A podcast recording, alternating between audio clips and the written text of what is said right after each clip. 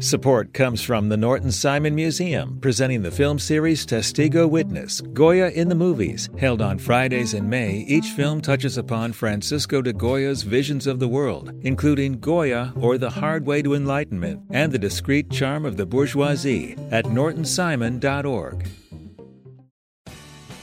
You have the chance to win a spring super sweeps from LAist. Donate $60 for one entry to win a brand new Lexus or $25,000 in cash. Check out all the other prizes too when you donate now at laist.com/sweeps.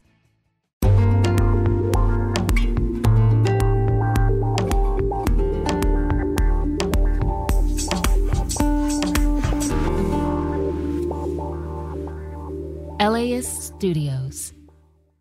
You've just got all these layers of true crime history, film history, religious history, political history, all of this stuff encapsulated in this one hotel.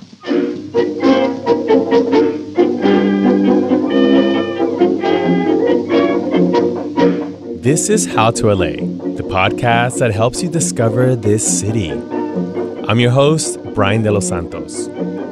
Today, we're exploring one of LA's most historic landmarks, the Biltmore Hotel here in downtown LA. It celebrates 100 years in October, and since How to LA just celebrated its one year anniversary, we thought it would be fitting to feature some of the most iconic spots here in LA that are hitting the century mark. The Biltmore was built in the 1920s and it has such history, becoming the place to be in Prohibition era Los Angeles, its role in the origins of the Academy Awards, its significance to the notorious Black Dahlia murder case, and that's just the beginning. So we hit up Hadley Meares, one of our favorite LA historians, to meet up there and learn all about it. We also had to grab a drink and a bite at the hotel bar. Yes. Biltmore history. That's right. To chat about the century old hotel's history, we found a quieter spot, the Biltmore's original lobby. It's now called the Rendezvous Court, and it's where they serve breakfast, lunch, and on the weekends, high tea. The ceiling is carved wood in the Moorish revival style for the architecture fans out there, with 24 karat gold accents. There's a marble fountain at the center and an elaborate double staircase leading into the hotel. The place is so stunning, so if you haven't been there, you have to check it out. The thing that's awesome about the Biltmore is it really is kind of a landmark of when Los Angeles came into itself. The 1920s were a huge boom time in Los Angeles, and downtown was just exploding with a lot of high rises and glamorous buildings. And uh, LA was finally saying, hey, we are a first class city. We're just as important as Chicago or New York or San Francisco, all these places LA had compared itself to in its first 100 years. And when the Biltmore is finally opened in 1923 after years of planning, it becomes instantly the premier hotel in Los Angeles. And what was so important was, and you can see it even reflected in the architecture, it was made to look like a luxury hotel that had history and pedigree, even though it didn't have any history, mm. right? It's this Beaux Arts kind of Romanesque slash Italianate mishmash of architectural styles that people associated with the very wealthy at the time. And the, all of the, if you see all the finishings, they fake marble and wood and fake travertine and all of these different materials that signified that this was a place where aristocrats came. Of course, the aristocrats of Los Angeles were guys who had made a ton of money in oil or real estate or silent movie stars. It wasn't the typical aristocrats of other cities. So you really can't overstate the importance of the Biltmore in encouraging civic pride in Los Angeles and in making people feel like Los Angeles had arrived as a cultural destination. Can you tap into that part of this idea of why it was so important in the early 20s, 30s? What I learned was that the Alexandria was like the the cute hotel before. Yes. And then the Biltmore knocked it out of his ranking, right? It did. You know, the Alexandria was where a lot of very early silent film stars partied and it was considered very luxurious. But you can still go to the Alexandria today. It's only a few blocks away, and it's nothing compared to the Biltmore. I mean, it's lovely, but it has nothing on the grandeur of the Biltmore.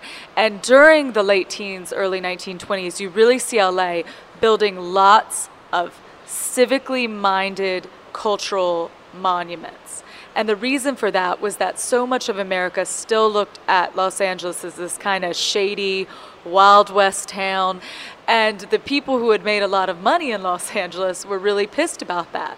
And they wanted to say, no, look, we have our own community, we have our own culture, we are the epicenter now of fashion and style for the West Coast. Like, screw you, San Francisco.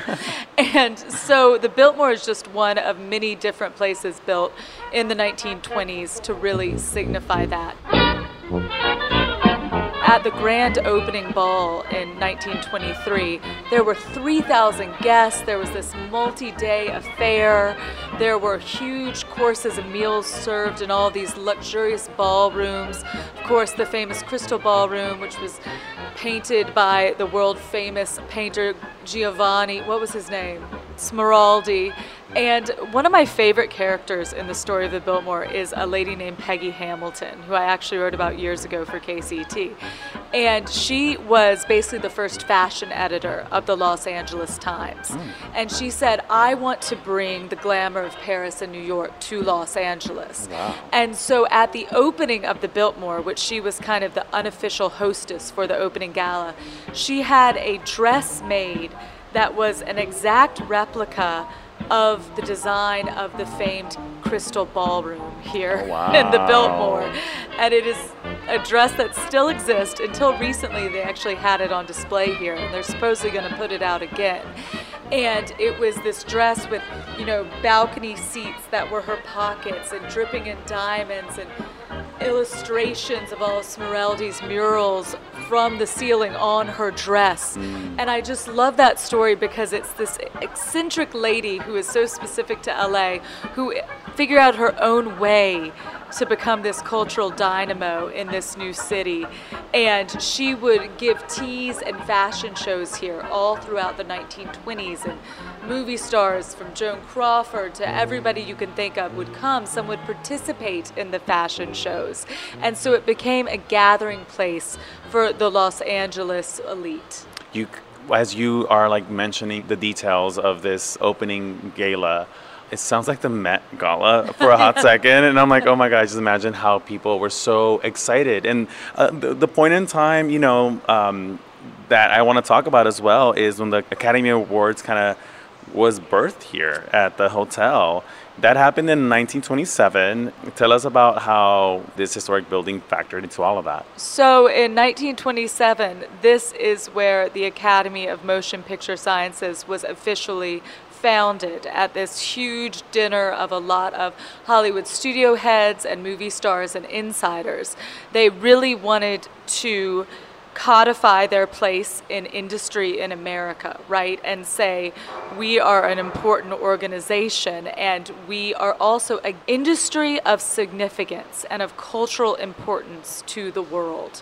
And so that's what the Academy's founding was really all about. And legend has it that at this dinner, Louis B. Mayer, who was the head of MGM, fascinating, terrifying guy, he basically said, Wouldn't it be cool if we had an awards ceremony that honored outstanding work in our field?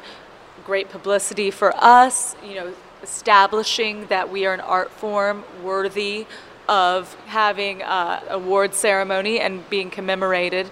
And it said, allegedly, that MGM designer Cedric Gibbons designed a little statuette that would be given to this theoretical Academy Awards winner. And the statue was what we now know as the Oscar. It was this knight holding a uh, sword with kind of a motion picture reels at his feet.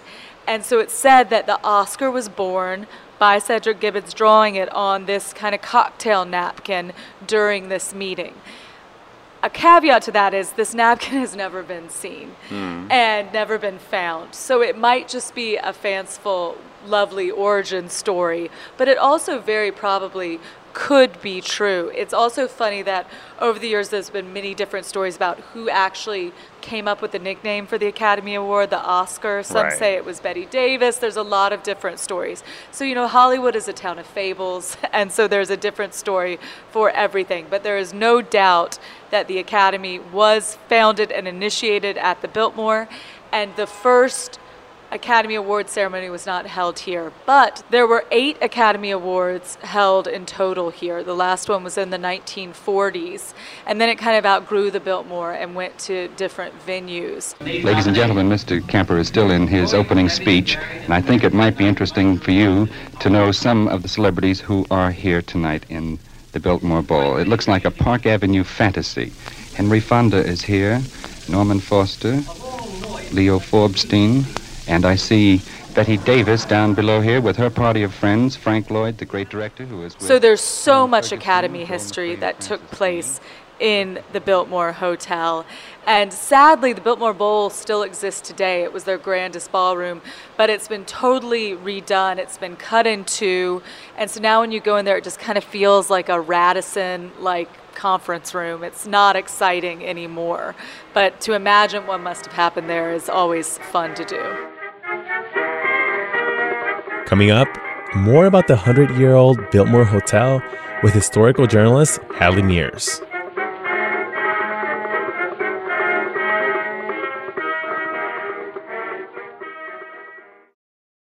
Hey, what's up, y'all? I'm Pendarvis Harshaw, host of the Right Nowish podcast. Every week, I talk to the people who are creating art and culture and spreading it to the universe. As an artist, you always meet yourself. Every year, you're a different person. Essentially, we normalize a space where you can show up as your authentic self. Check out Right Nowish, rooted in California's Bay Area, speaking to you. It's so many people of color, so many queer people. It's like I'm being celebrated in my fullness. Available wherever you listen to podcasts. Start your Saturday with something that will grow your kiddos' brains and get their creative juices flowing. Join us at LAS for a morning of multilingual story times, interactive performances, art making, and lots of kid fun. Bring the whole fam and join us for a super fun Saturday at LAS in Pasadena on June 1st. Tickets at las.com slash events. See you there.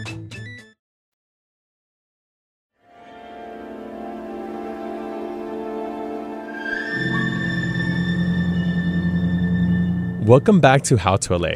I'm your host, Brian De Los Santos. Back now with journalist and LA history buff Hadley Meares at the Biltmore Hotel in downtown LA. for those who haven't been here, for those who are curious about the Biltmore, I do want to do a nod to the big backdrop this has of, of big movies, right? A Star is Born was filmed here. Lady Gaga's character, her place of employment was the kitchen. Um, Fight Club, where Brad works as a waiter in one of the ballrooms. I'm sure you watch the movies and you go like, oh my God, that's a Biltmore, duh. Absolutely. And what I love is uh, that there's also scenes from one of my favorite movies, and I think the definitive movie about Los Angeles, Chinatown, which was also filmed here.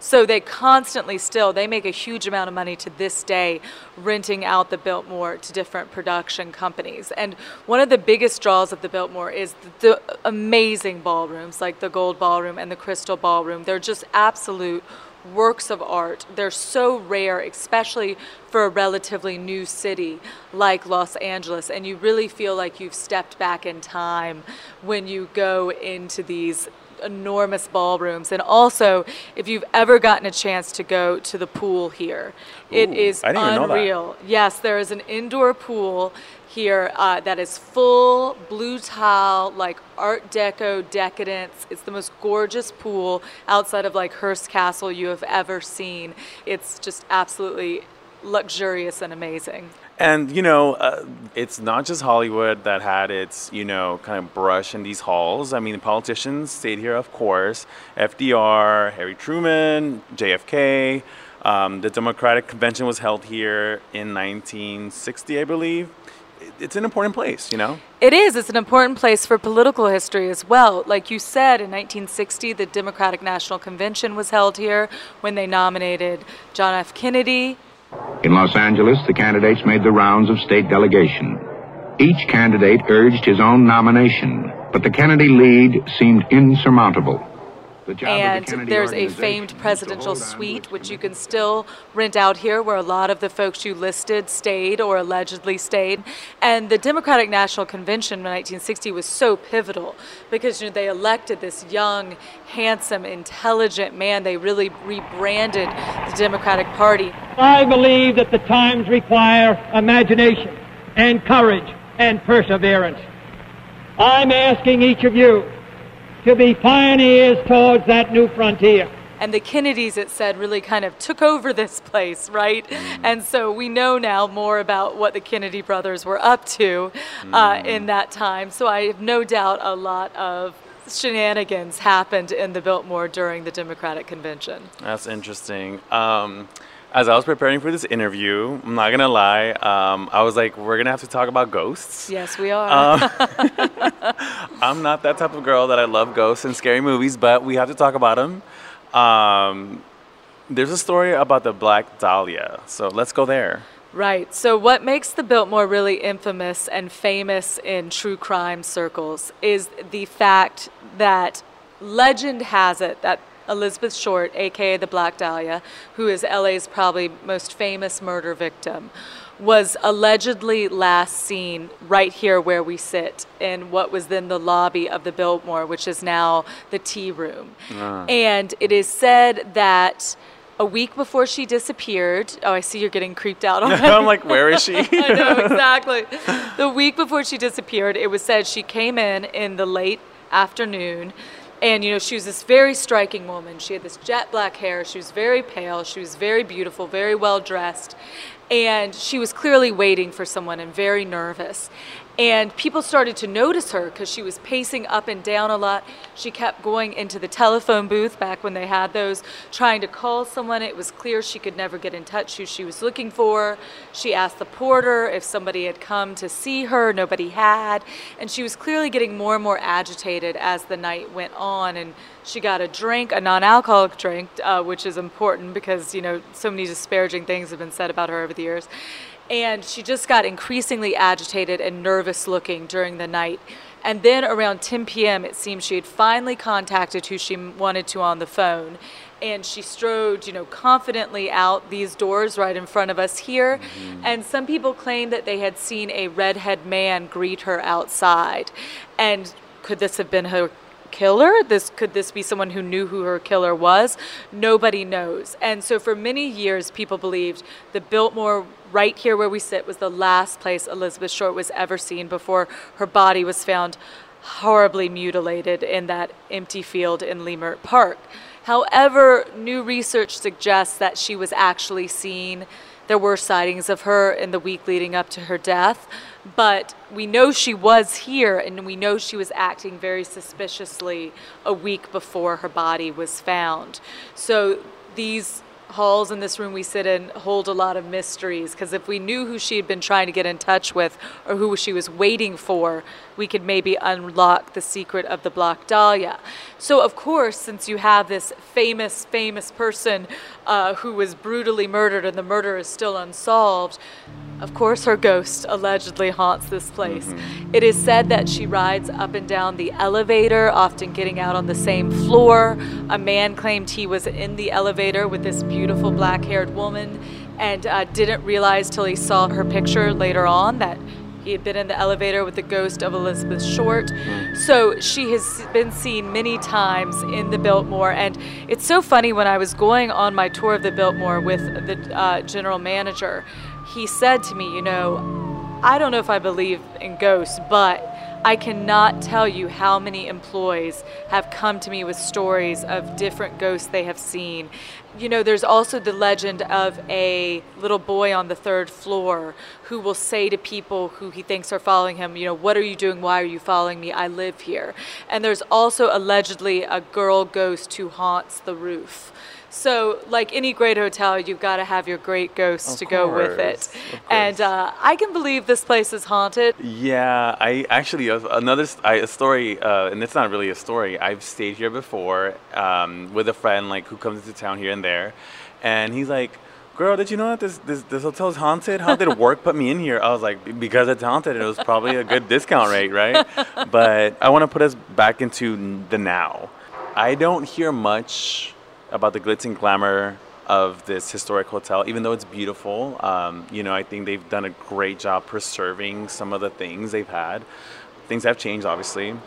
Where is it now? Where does it stand? The biggest event in my world I've heard happens here is the LA Press Club. You know, you know, mm-hmm. dinner ceremony that they have every year. It's for a bunch of journalism nerds. but other than that, I don't know. What's what's popping here? It's really interesting. It was recently bought by Millennium, and they're really trying to rebrand it and focus on the historic, glamorous aspects. But you know, there's a lot to contend with. There's a lot of other luxury hotels in downtown LA now.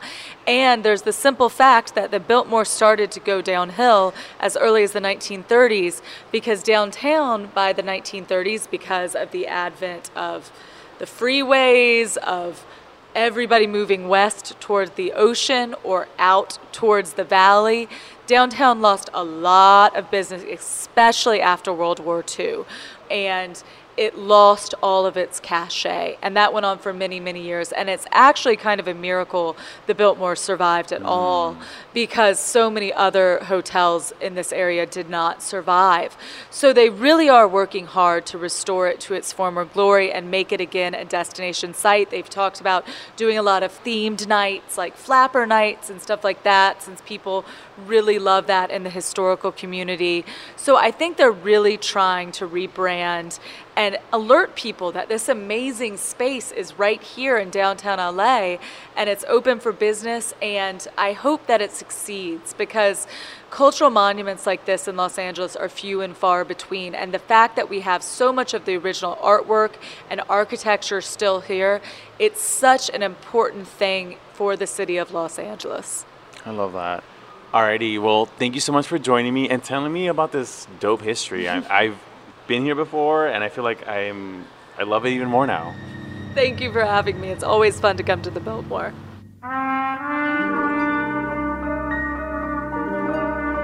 That was Hadley Meares. She's a frequent contributor to LAist, and you can find her article about the history of the Biltmore Hotel at laist.com. We'll also link it for you in the show notes. This episode was produced by Monica Bushman. Our team also includes Megan Botel, Victoria Alejandro, Evan Jacoby, and Erica Washington. Megan Larson is our executive producer. If you're not subscribed already, please do so. We'll see you here next time, and until then, keep an eye out for ghosts.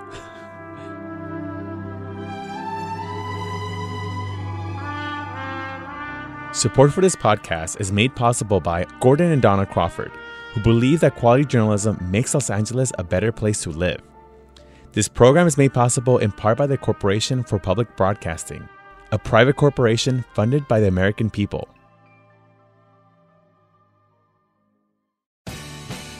The LAist Spring Super Sweeps is happening now. You can win amazing prizes while supporting your source for local fact based journalism.